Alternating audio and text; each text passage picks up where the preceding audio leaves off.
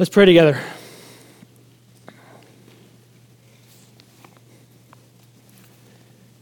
Matthew 28, verse 18.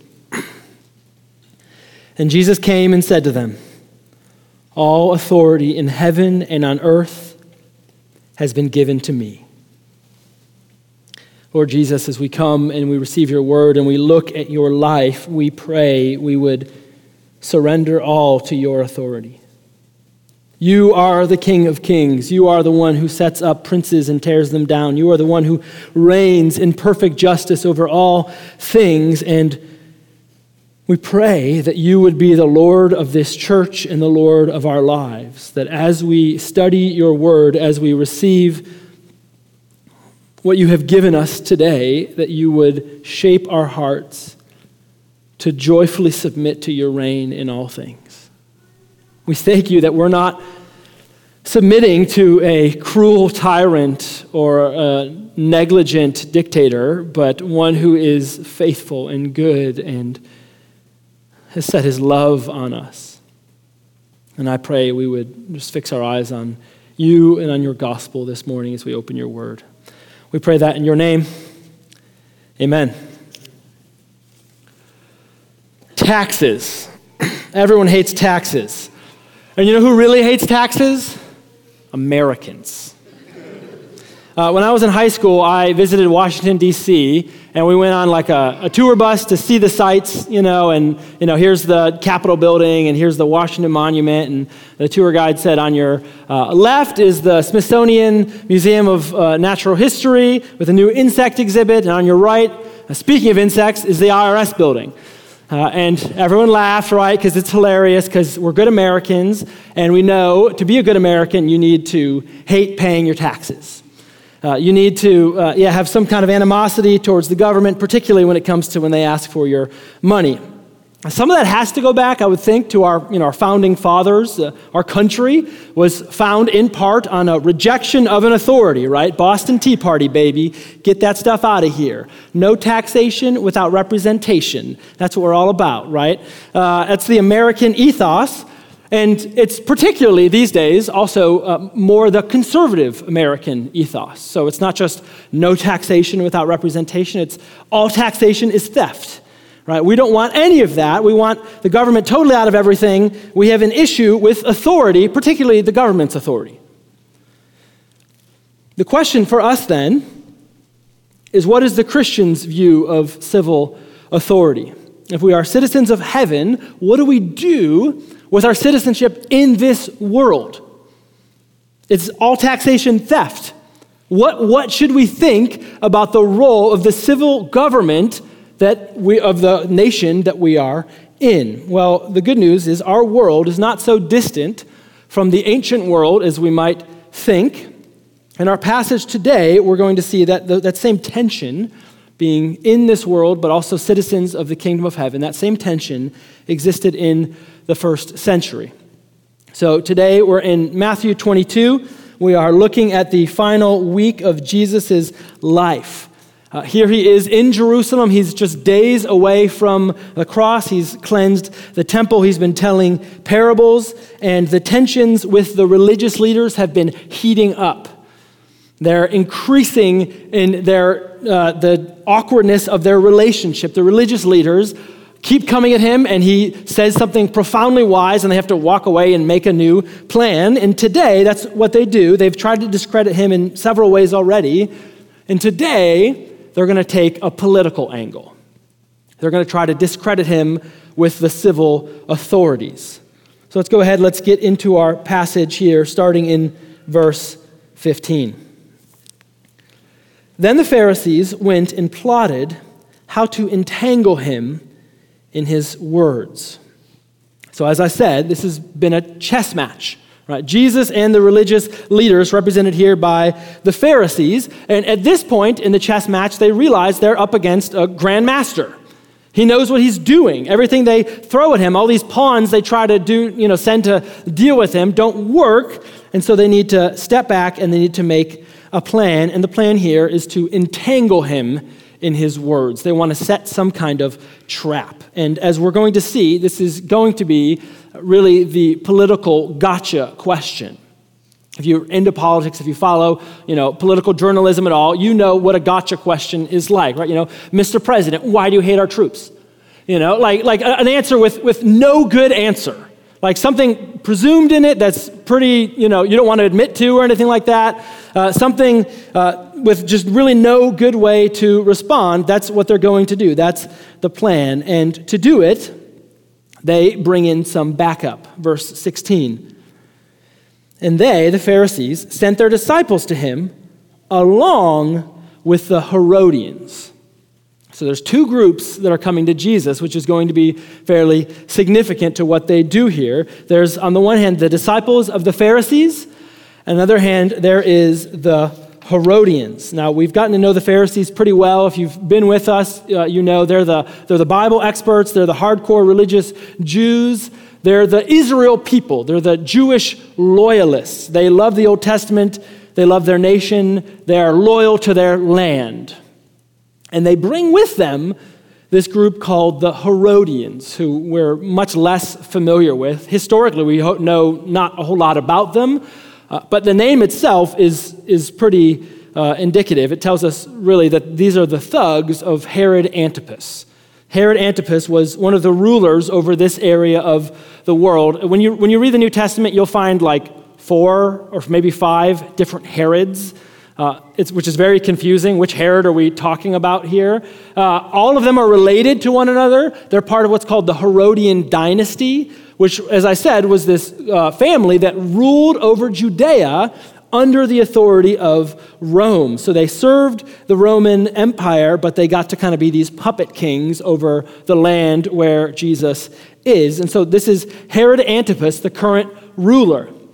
And Herod Antipas is the same Herod who uh, killed John the Baptist, beheaded him. Uh, he's the same Herod who will play a significant role in Jesus' trial in just a few days. Uh, and what's important for us to remember here is that he is a, someone who represents Roman rule in the land. As I said, he's a puppet king. He's a sellout who the Romans have allowed to you know, be in authority under them in Judea. And he's, so these are his people that have come with the Pharisees. They're the Herodians. And so what we have really is two groups, the Pharisees and the Herodians, who should not be getting along. They shouldn't be friends with one another. It doesn't make any sense. This isn't just, you know, the, the Red Sox and the Yankees. They have trouble, you know, having dinner together. No, no, no. This is the Jewish loyalists who want Rome gone, and it's the Roman loyalists who get rich by oppressing their own people. These are two groups that shouldn't be friends with each other. They shouldn't be on the same side, but they've made some political calculation that the enemy of my enemy is my friend and Jesus is such a significant enemy now that we need to do whatever it takes to get him out of here. So they're going to try to lay a trap, and having both groups there is going to serve the trap that they lay. And they, they start that trap with some flattery. Verse 16, the second half. They came to him saying, Teacher, we know that you are true and you teach the way of God truthfully, and you do not care about anyone's opinion, for you are not swayed by appearances. Plain and simple, you can just hear it in the tone I'm trying to read that with. They're just buttering him up. Right? They're coming to Jesus and they're just pouring on the flattery. And it's, it's so over the top and ridiculous. I mean, we've, we've seen these guys again and again. They don't, they don't believe what they're saying. It's, it's just pure performance. It's like several weeks ago when I told Jared I liked his beard. I was just looking for some more vacation days, right? No one liked his beard. Thankfully, he shaved, but it's just performance, right? It's not actually authentic. It's just trying to, you know, butter him up. But don't miss, don't miss the irony here. The irony is that everything they say is true. Everything they say in this, you know, buttering him up, this false flattery, everything is actually true. Jesus is true. He does teach the way of God truthfully. He doesn't care about anyone's opinion. He isn't swayed by appearances. That's who he is. They're just describing the Jesus that they've actually gotten to know. They just don't believe it. And more ironic still is that the descriptions they're using are themselves a revelation of his divine identity. That last little compliment that they give him is almost a direct quote from the Old Testament. So they say, You're not swayed by outward appearances. And that, that should be familiar if we remember 1 Samuel 16. So in 1 Samuel 16, God is, uh, has sent the prophet Samuel to find the king for Israel. And it's going to be David, as we'll see. But Samuel gets to Jesse. He's been told it's one of Jesse's sons. So he, he gets there. And he, you know, all the sons are lined up except for David. He's off with a sheep or something. Uh, and Samuel's pretty impressed. Um, he's looking at Jesse's sons and he's like, man, these guys, they're good looking, they're jacked, they're tall, I mean, these, one of these guys is going to be the king. This is pretty awesome. They're, they're pretty impressive. They look like warriors, right? This, one of them is going to be the king, so Samuel's pretty sure he's found the guy.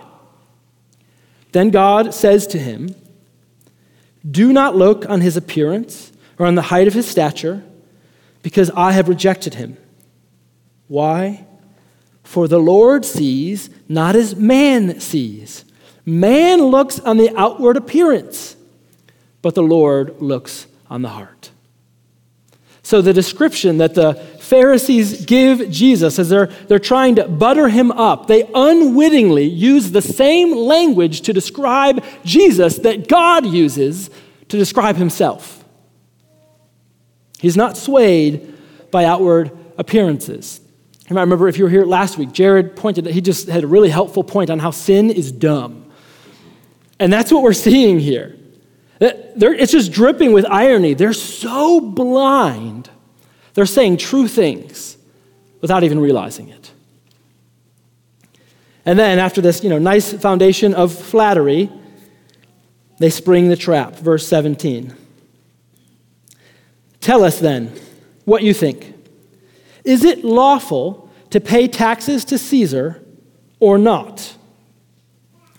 Uh, my mother in law has some uh, property out near Greenville. Was kind of a cabin in the woods. And uh, when no one's there, she leaves these little sticky traps on the floors to kind of catch the critters that might come in from outside. You might be familiar with these things. Uh, and we always find, you know, little scorpions or spiders in them. One time we found a snake that was exciting, it was still alive. Uh, and the worst thing you can do with these little sticky traps on the ground is get your own hand stuck in them or my you know one year old sees them and he's like oh what's this? Right? Uh, that's the worst thing you can do. This is super glue. You got to get the jaws of life to get this sticky trap off of your hand. And with this question in verse 17 the Pharisees have attempted to just create the sticky trap of all sticky traps. They've attempted to basically bind Jesus hand and foot, put him in a room, surround him with like 500 of those things, and ask him to get out the door totally clean. That's what they think they've done. They've put him in the stickiest sticky trap you've ever seen. And I'm going to give you five reasons why this is an unbelievably brilliant question. Why this is the stickiest sticky trap you have ever seen. We're just going to walk word for word through verse 17. Okay, reason number one why is this such a great question? Reason number one the kind of question they ask. They start off, they say, What do you think? But they're not actually asking what he thinks, as we're going to see. They're, not just asking, Is this right? They don't even say, We'd like your opinion. They say to him, Is it lawful? Is it lawful? They're asking an exegetical question about how Jesus understands the Old Testament law. So, this was a debate back in the first century about taxes. And here's, I'll just kind of give you the generic outline of the debate. So, the Old Testament in Deuteronomy 17 says this You may indeed set a king over you, whom the Lord your God will choose. One from among your brothers you shall set as king over you. You may not put a foreigner over you who is not your brother.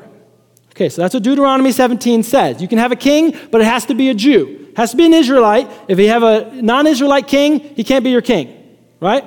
And so, from that passage, the way the argument worked in the first century, trying to apply it, is one side would say, God says we can only have an Israelite king. Therefore, if we have a king who's not an Israelite, he's an illegit- illegitimate king, and therefore we don't have to pay him taxes. Does that make sense? Uh, if he's not the kind of king the Bible says we must have over us, he's not a real king, so we have this loophole out of having to pay him our taxes. And obviously, Caesar's not a Jew. So there's this argument we don't have to pay him taxes. It's kind of a, you know, an exegetical technicality, but this was a live debate in the first century. And very clearly, what they're trying to do by asking a question about the Old Testament is to trap Jesus between having to make a choice between the law of the Lord and the law of the land. Which one are you going to go with, Jesus? We got these Herodians right here. You better go with, you know, make, not make them angry, right? But which one are you going to go with, the law of the Lord or the law of the land? That's the first reason this is a very tricky question. Reason number two is the assumption within the question. Now, this one's it's hidden in the Greek. The ESV is a great translation, but there's a little detail that you can only see in the original language, and that's that the word for pay isn't the normal word for paying. The word says pay taxes, it's just the word give. So they don't say, should we pay taxes to Caesar? They say, should we give taxes to Caesar? Which is already implying the money doesn't belong to him. I mean, should we just give him, like, should we get you know, just philanthropy, just some charity? Should we give taxes to Caesar? They're already assuming nothing's required, nothing is owed to him. So, you know, should we conduct a financial philanthropy with these pagans? What do you think, Jesus? That's reason number two. Reason number three, the tax itself that they're referring to. Okay, so the word here used for tax actually designates a particular kind of tax, and it was far and away the least popular tax in the first century. Uh, there, you know, there's all kind of taxes you could have: taxes for roads, taxes for your business, taxes for you know in, imports and exports and all these things. This was called a poll tax, which basically means it's a tax for the privilege of existing in Caesar's empire. You don't get anything out of it. You know, they're not using it to you know build a park for your kids to play at or a public pool if they you know had such things in the first century right it's just a tax to go in caesar's pocket because you get to live in his kingdom Congratulations. It doesn't matter how much money you make. It doesn't matter your, you know, if you own land. It doesn't matter what your job is.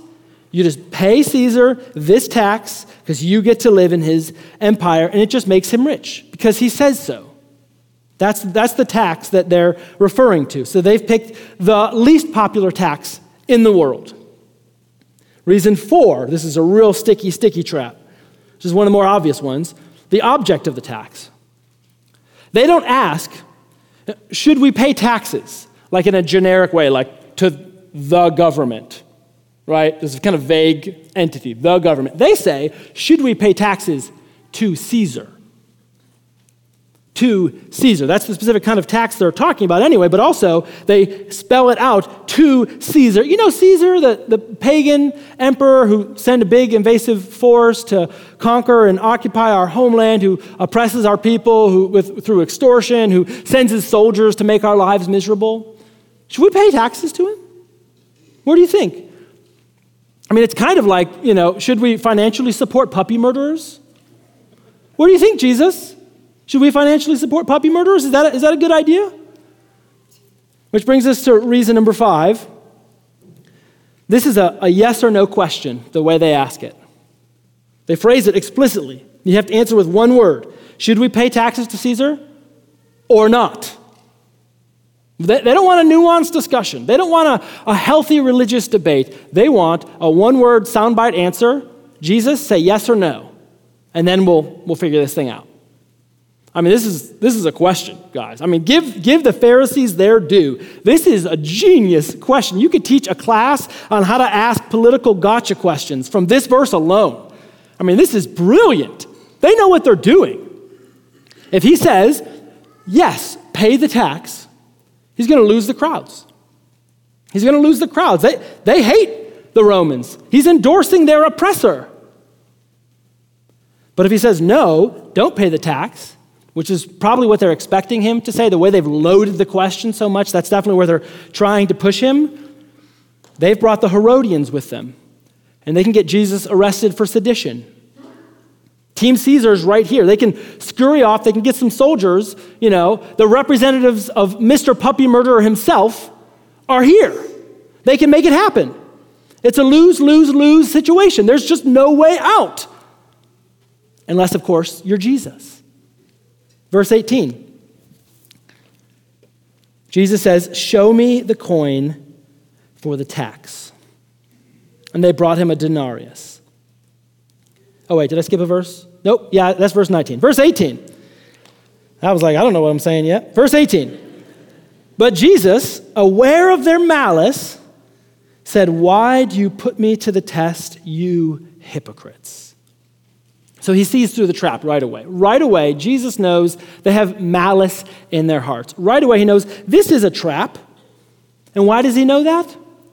Because he's not swayed by outward appearances, as they've already said. Because he's God, because he looks on the heart, because he's not, he's not just trying, to, he's not swayed by someone's opinion or worrying what they think, and he can look in the heart as God looks, and when he looks in their hearts, he sees malice.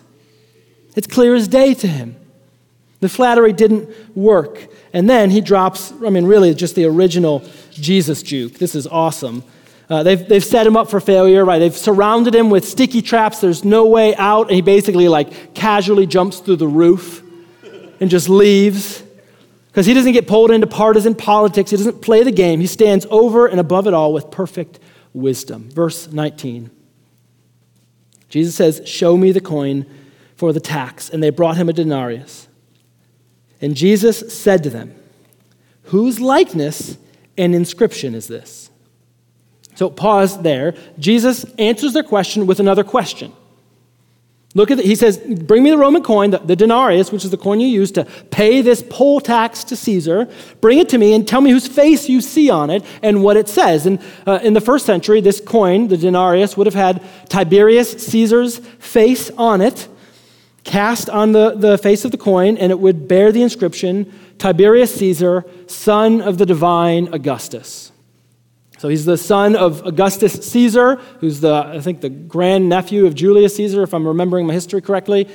Uh, and it's the inscription there, this, this idea, son of the divine Augustus, is pretty intense because that's an implicit endorsement of the imperial cult. On the coin itself that you use to pay the tax, it is implying that the emperor deserves worship as a god, as if he's the son of the divine Augustus, who was worshiped as a god. That's the imperial cult. Actually, uh, just a, barely a generation before this, I mentioned Julius Caesar. One of the reasons Caesar was assassinated was because his head was getting so big, so inflated. He was one of the very first rulers in the Roman Empire to cast his own face on a coin. And that was a big deal because up until that point, only the gods went on coins. It would only be an image of the gods. And Julius Caesar says, Let me tell you something about what I think of myself. I'm putting myself on a coin. And that's where we get this whole imperial cult, this worship of the emperors from. So that's what's on the coin. Jesus looks at the coin. He asks whose image is on it, verse 21. They answer him. They said, Caesar's.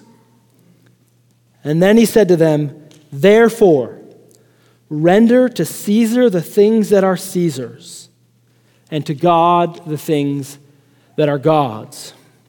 When they heard it, they marveled, and they left him and went away.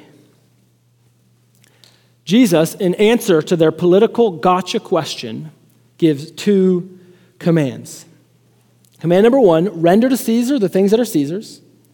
Command number two render to God the things that are God's. So, for the rest of our time together, we're just going to look at each one of those commands and we're going to unpack the depths of what Jesus is saying. If you thought the Pharisees could load a sentence with meaning, Jesus does far and above more with just this simple response render to Caesar the things that are Caesar's, render to God the things that are God's. So, first, that first command here what does it mean? Render to Caesar the things that are Caesar's.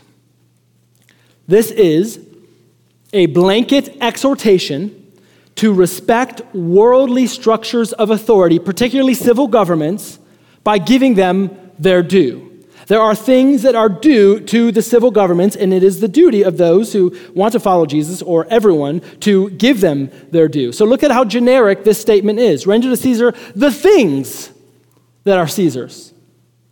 He's assuming there are some things Caesar is due.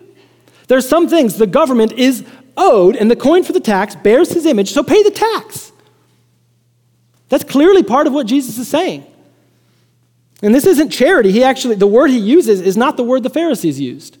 They said, Should you give taxes to Caesar? Jesus uses the word pay. Pay to Caesar the things that are his. In other words, yes, it is right to submit to the governing authorities. There's things you owe them, and the bare minimum in the context here is paying your taxes. It's not always says. We'll get to the second statement in a little bit. But we do need to just sit for a second in how scandalous that statement is. Because at face value, again, we'll get to the second command, but at face value, it sounds like Jesus is taking the Herodian side. It sounds like he's, he's endorsing Roman rule. I mean, the Pharisees thought Jesus was a God and country kind of guy. I mean, surely they, they expected him at this point to be getting dragged away by the, by the Herodians. The thugs are here, and they thought he'd say, No, no, no. Don't pay the tax. The Old Testament doesn't demand that you give this unfair tax to your pagan overlords lords with a coin that implicitly endorses the imperial cult. Of course, you shouldn't pay that tax. That's what they expected him to say. They loaded the question expecting that answer. But the first thing he says is render to Caesar the things that are Caesar's. That is scandalous. It's shocking for the crowds to hear. But what is going on here? Well, Jesus came to bring the kingdom of God, but he is teaching us here what it means to live in a world where the kingdom of God has come in part, but has not yet come in full. This is what it looks like the expectation for followers of Jesus, citizens of his heavenly kingdom, is one of respectful submission to the governing authorities of the world. Jesus makes no bones about it. That was scandalous in the first century, and it's scandalous today, regardless of your political affiliations. And to get our minds around Jesus would, around why Jesus would say something like that, we have to go all the way back to the beginning of the Bible because we need to ask the question what kind of world has God made? What kind of world has God designed? What kind of world do we live in? And the answer, as I said, is in the very first chapter of the scriptures. In Genesis chapter 1, the days of creation, very famous, right? God spends the first three days creating kind of various places, different arenas of the world. So, day one, he separates the day and the night. Day two, he separates the, the heavens from the waters. Day three, he makes the land, all these kind of different places in the world. And then the next three days, four, five, and six, he puts an authority over each one of them animals over the land, creatures in the sea, the sun and moon over the day and the night. And I say authority because that's how the Bible describes it. When he makes the sun and moon, this is what it says Genesis 1:16. It says, God made the two great lights, the greater light to rule the day, and the lesser light to rule the night. The sun and moon are not just there to fill the day and the night, they are there to rule over them. And then the end of day six, kind of this addendum, God installs a king and a queen to reign over all of this. Genesis 1:26. Then God said, "Let us make man in our image, after our likeness, and let them have dominion over the fish of the sea, over the birds of the heaven, and over the livestock of all the earth." You see what he's doing there? Fish he, or sorry, fish, sea, heavens, and land. Everything, all the different areas I've just described making. He's to have dominion over them, over all the earth, over every creeping thing that creeps on the earth. So, all the places and all the things that I just made, I'm putting a king over them. God does not just put humanity in the world to exist in it, but to exercise authority, dominion over it. And why do, I mean, why do I bother showing you that? The sun and moon rule over the day and the night. Who cares? because it shows us the kind of world God has made. God has made a world organized around authority. He has woven structures of authority into the very fabric of the universe, quite literally, with the sun and the moon. Right? He has woven authority into the fabric of the universe, and after Genesis 1, he continues doing that. So he makes husbands and wives, he makes parents and children, he makes bosses and employees, and he makes government. And the clearest place we see this is Romans chapter 13. Romans 13, verse 1. The whole chapter is about this. I'll just give you the first verse. Let every person be subject to the governing authorities. Why, Paul? That's interesting. Why? For there is no authority except from God. And those that exist have been instituted by God. Why does Jesus say, render to Caesar what the things that belong to Caesar? Because God put Caesar in charge. There's no authority that exists without God putting them there, because that's what He does for all leaders, good or bad. God is the one who puts them in place. So the Deuteronomy 17 loophole, it's not a legitimate king. If he's not an Israelite, we don't have to pay taxes. It doesn't work. It doesn't work. In an ultimate sense, Caesar is a legitimate king because God put him there. That runs contrary to so many of our assumptions. We think authority is a bad thing, when by nature, as God designed it, it is a good thing. It's a part of the good world that God made. Yes, it's corrupted by sin like everything else. There are awful, oppressive, negligent authorities. Caesar was certainly one of those oppressive ones, but that does not change the fact that this is how God designed his world to work. Even in a sinful world, civil government is a gift of common grace and it has a purpose. It has a purpose. And we actually get that purpose particularly spelled out for us in 1 Peter 2. So, Peter, who, by the way, his audience is most likely being persecuted by the governing authorities, he says, Be subject for the Lord's sake to every human institution whether it be to the emperor as supreme or to governors as sent by him. So we're talking about Caesar and Herod, basically. Sent by him to punish those who do good and to praise those who do, sorry, punish those who do evil and to praise those who do good. That is the purpose of civil government to punish evil and to praise good. That's how it's supposed to function. There's no way around it. I mean, Peter's saying this about the Roman government the Bible has a very, very high view of civil authorities. It is meant to be a blessing. Uh, I have a, a, buddy from college who, his dad uh, was a U.S. ambassador. And so my friend has lived in, I don't know, like he told me when, he counted them for me, it's like 40 or 50 countries. He's been all over the world, right? And I remember one time I was with him on the 4th of July, watching the fireworks, and he asked a really good question. He, he said, uh, What is your favorite thing about living in America. And I probably said something, you know, generic like freedom or football, right? Uh, you know, something lame. Although those are great things. Uh, when I asked his answer, it was surprising. Said, What's your favorite thing about living in America, having lived around the world? And he said, I really appreciate how much people obey the government here. And I had two thoughts. I thought, first of all, Americans obey the government? And second, I said, that's the, that's the most exciting, it's your favorite thing. Have you ever watched a football game? Have you ever eaten apple pie? Like, what's, come on, man. But his point, his point was he'd lived across the world. He had seen that in general, when citizens respect the government, when they obey the authorities over them, there is a blessing to it society thrives and flourishes. In general, there's a common blessing when you submit to the governing authorities God has placed over you. And so, my question, brothers and sisters, is do you view, do you view civil authority as a blessing or as a curse? Or do you view authority in general as a blessing or as a curse? Authority is a, a, bad word for many people today. We buck against, we resist God's design for the world. I'm in authority over my kids, and they, you know, they want to, you know, skydive off the bunk bed, and I say no, and they don't like that. Right? You, what do we do all the time at work? We complain about our boss. We don't like authority. And at best, we gripe about the government. That's at best. Obviously, things can be far worse.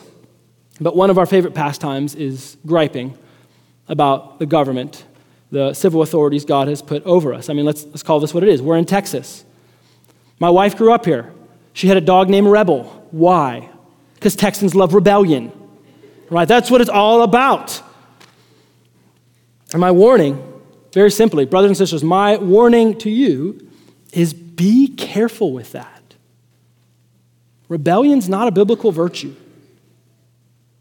Don't mess with Romans 13. Don't mess with 1 Peter 2 or what Jesus says here. Rebellion is not a biblical virtue. I'm aware there are increasing cultural and political pressures against the Christian worldview. That's true in our society today. But that's what Paul and Peter's audience were experiencing far more than we do. And they too felt the need to remind them that part of the Christian worldview, part of the Christian worldview is that the governing authorities were instituted by God. So our guiding aim is to respect them and to give them their due. Now, obviously, the government isn't above critique. No worldly authority should have blind obedience. We'll get to that in just a minute. But start by recognizing that in the beginning, God made authority and he made it for his own good purposes. And to live along the grain of God's world, we need to submit in respect to the authorities that God has put over us. So, how do we render to Caesar the things that are Caesar's? How do we, what do we owe the governing authorities? Well, the Bible gives many commands. We've seen some of them, 1 Peter and Romans 13. We owe them our obedience. We owe our honor to our leaders. We owe our submission. But just to hone in on the central issue Jesus is addressing here, we pay our taxes. I mean, Jesus, he doesn't ask if people like the tax. He doesn't ask if Caesar's a particularly good guy. He wasn't. He says, render to Caesar the things that are Caesar's. Jesus knows how God designed the world to work. And so paying your taxes is the bare minimum of a Christian's duty to the government. Very simply, if you believe all taxation is theft, you have adopted an unbiblical worldview. You have allowed a political opinion to trump the biblical teaching on taxation. That is not a position Christians can hold.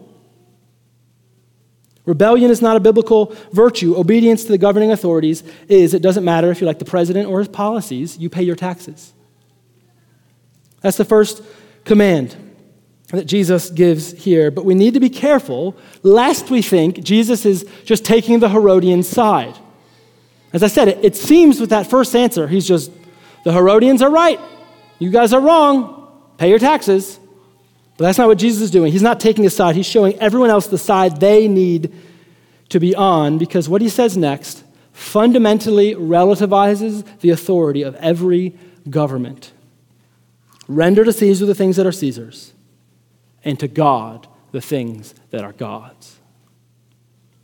If taxes and the like belong to Caesar, what is it that belongs to God? That's the question we have to ask. What is God's due? And the answer begins with a question Jesus already asked.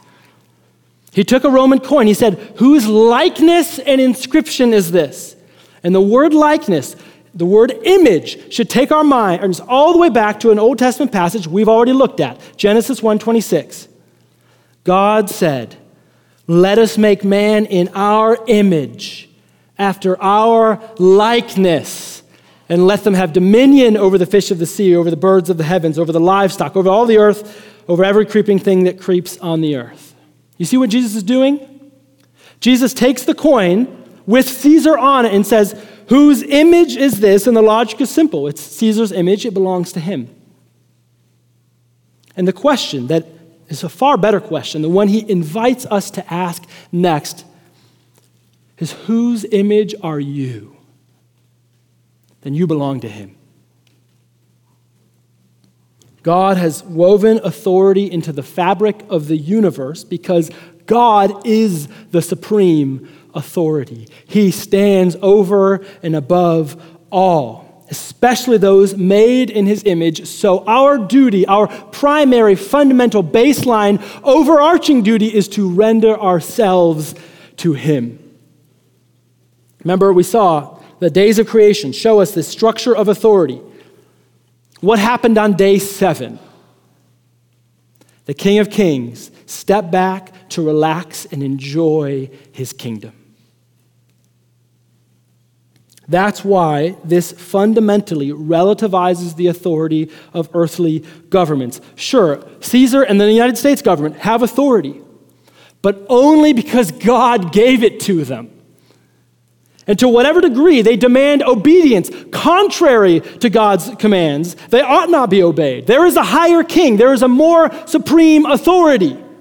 They have their place, but they are not at the top of the pyramid.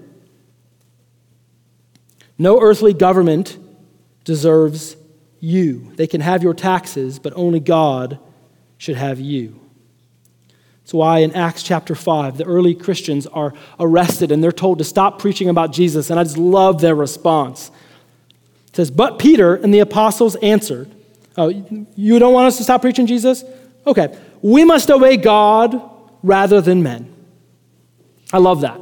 I love that for two reasons. One, they're still respecting their authorities. They're not like, oh, you don't want us to preach Jesus? Down with the system, right? You know, they're, they're still being respectful.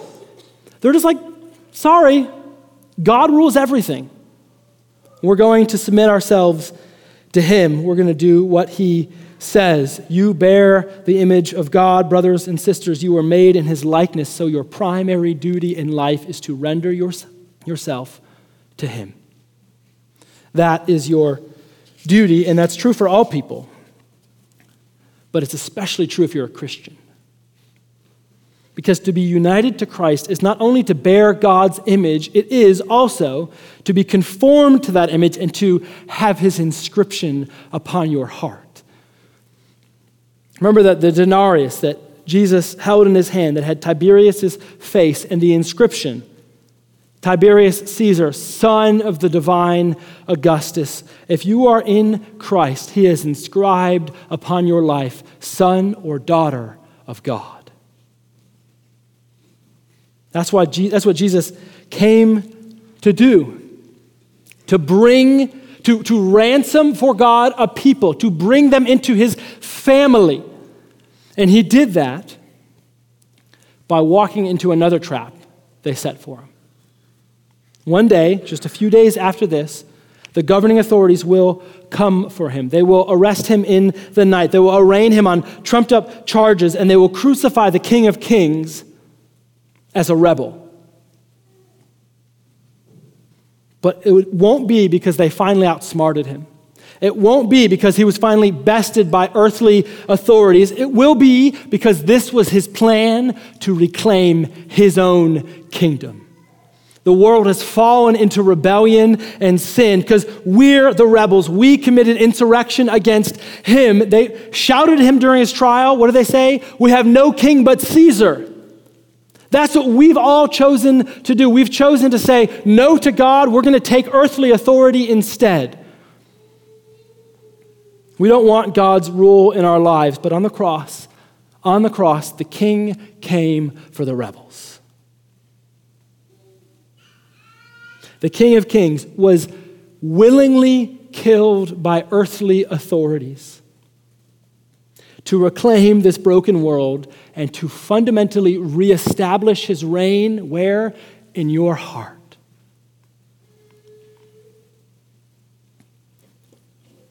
And our response is simply joyfully to give ourselves to him, to live for Him, to put our faith in Him, to render to Him what is His. And in that exchange, in us giving ourselves to Him what is His due, we receive His righteousness and He becomes our King and He adopts us into His family so that we become sons and daughters of God. Jesus is not after just your stuff. That's a mistake we always make. We think he's you know, just after our money or he's just after our, you know, our Sunday morning, some time from our week. He's not after those things primarily, he's after you. Sure, let the government have your tax money, but give yourself to God. He alone is worthy of your heart. Because his authority, the gospel itself, fundamentally relativizes the authority of any earthly government, but it also fundamentally relativizes your relationship to any earthly authority. We don't put our hope there. Yeah, sure, we submit to the governing authorities, but we don't look to them for our hope or our joy or our expectations for the new world to be made. When they try to trap Jesus, he refused to be a pawn of political interests. He refused to take a side because they need to be on his side. And this is something, brothers and sisters, we all need to cling to, particularly in an election year in America. Because the, the fervor, the heat of an election year will stir up our hearts to think this candidate or this policy, that's our hope. That's what we need.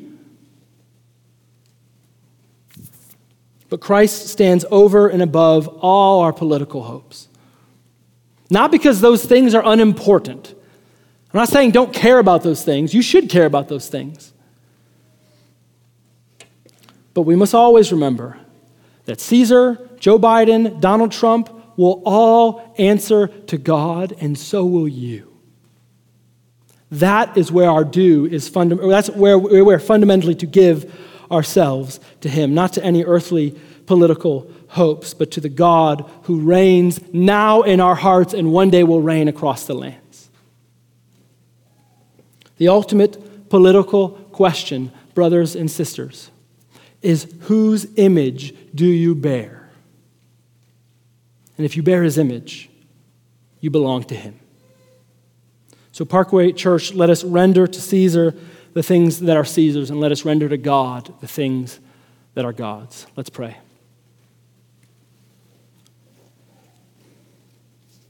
Father, we come and we confess how quickly we look to lesser things how frequently and easily our hearts are wrapped up in the desires of this world, in earthly hopes, and also, especially, in giving ourselves to things that don't deserve us. You alone are worthy of all that we are. You alone should have our hearts. And so we pray we would day by day give ourselves to you. We would, sure, render to Caesar the things that are Caesar's, but we would especially render to God the things that are God's. Help us to do that by your grace, we pray. Amen.